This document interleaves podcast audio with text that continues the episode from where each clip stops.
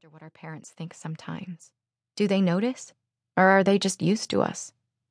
I wouldn't dare ask them, and because of the role I am forced to play at home, they wouldn't expect me to. I'm snapped back into the moment when Boone checks in on the mic, trying to sound all official. Command, this is Brony Team. We still don't have a visual. He smirks beside me. I roll my eyes. Always the comedian. Repeat, Command demands through our earpieces. This is a Team Rainbow Sparkle, and we have a negative on a visual. Violet gives Boone a smack, and per usual, Henry says nothing at all. Henry has no sense of humor. He is as immovable as the rock we are crouched behind. Colonel Applebaum's voice cuts through the static. Cut the shit, Boone! After we're done here today, you can go home and play with all your little action figurines, but since we know something is about to come through, maybe you'd like to focus so that we can save some lives. It's an inside joke, years old, that Boone never gets tired of. When we first met Applebaum, we were so intimidated that it was difficult for most of us to even speak, let alone answer one of the dozens of questions he would scream in our faces during basic training. It was Boone who came up with the idea that his last name sounded like a My Little Pony character. Boone can be a smartass, but he can always diffuse a tense situation. After we started associating Applebaum with a children's cartoon, the Colonel seemed far less terrifying. Ryn, he asks. I'm on it, sir. I shoot Boone a look. A look that says everything without me having to use any actual words and then I feel the hair on my arms begin to stand up. I know that I am the first one to sense that the rift is about to open. I always am. I think that's another reason I was made team leader. I have a hypersensitivity to it. I hold my hand up and make a fist.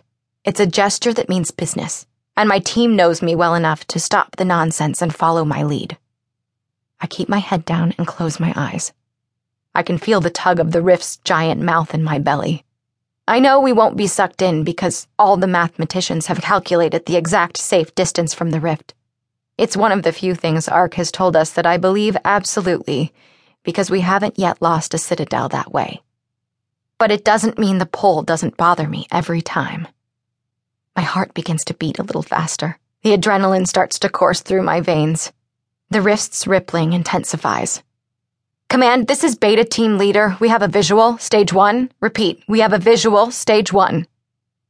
Through the rock, I can see the shimmering air undulate like a hummingbird's wings, and then, from the rift's center, a purple dot begins to bleed out toward the edges. That's stage two, Command. Copy, I say swiftly. We copy, Team Leader. Hold your position.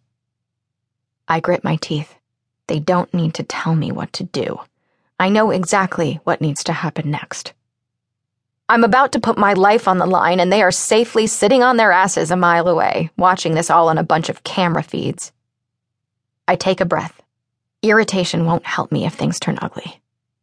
I have to empty myself of every emotion. I have to become a thing instead of a person if I want to survive the next 10 minutes. It's why we're called citadels and not soldiers. Solid, immovable objects, not malleable beings, ready to withstand anything. The purple in the rift begins to darken until it is pure black. It's not a normal black, but the darkest color my eyes can register. It is the inky night of the universe. I look at my team. They are ready, focused, intense. Stage three, command, stand by. We all wait for the sound. The rift always opens with a muffled sonic boom. It's not ear piercing. It's not even all that unpleasant. In fact, it comes as sort of a relief. No more waiting, no more guessing. It's time. The boom happens. It is an echo of a thing started a million or a billion Earths away from our own Earth. The ground shakes ever so slightly. That's it. Stage four. Weapons ready, I say calmly. I peer through the rock. The view isn't perfect through the tiny holes perforated in the metal on the other side, but it's enough. The rift opens completely, and a person comes tumbling out. Just as quickly, the rift closes and turns back into the neon green tower of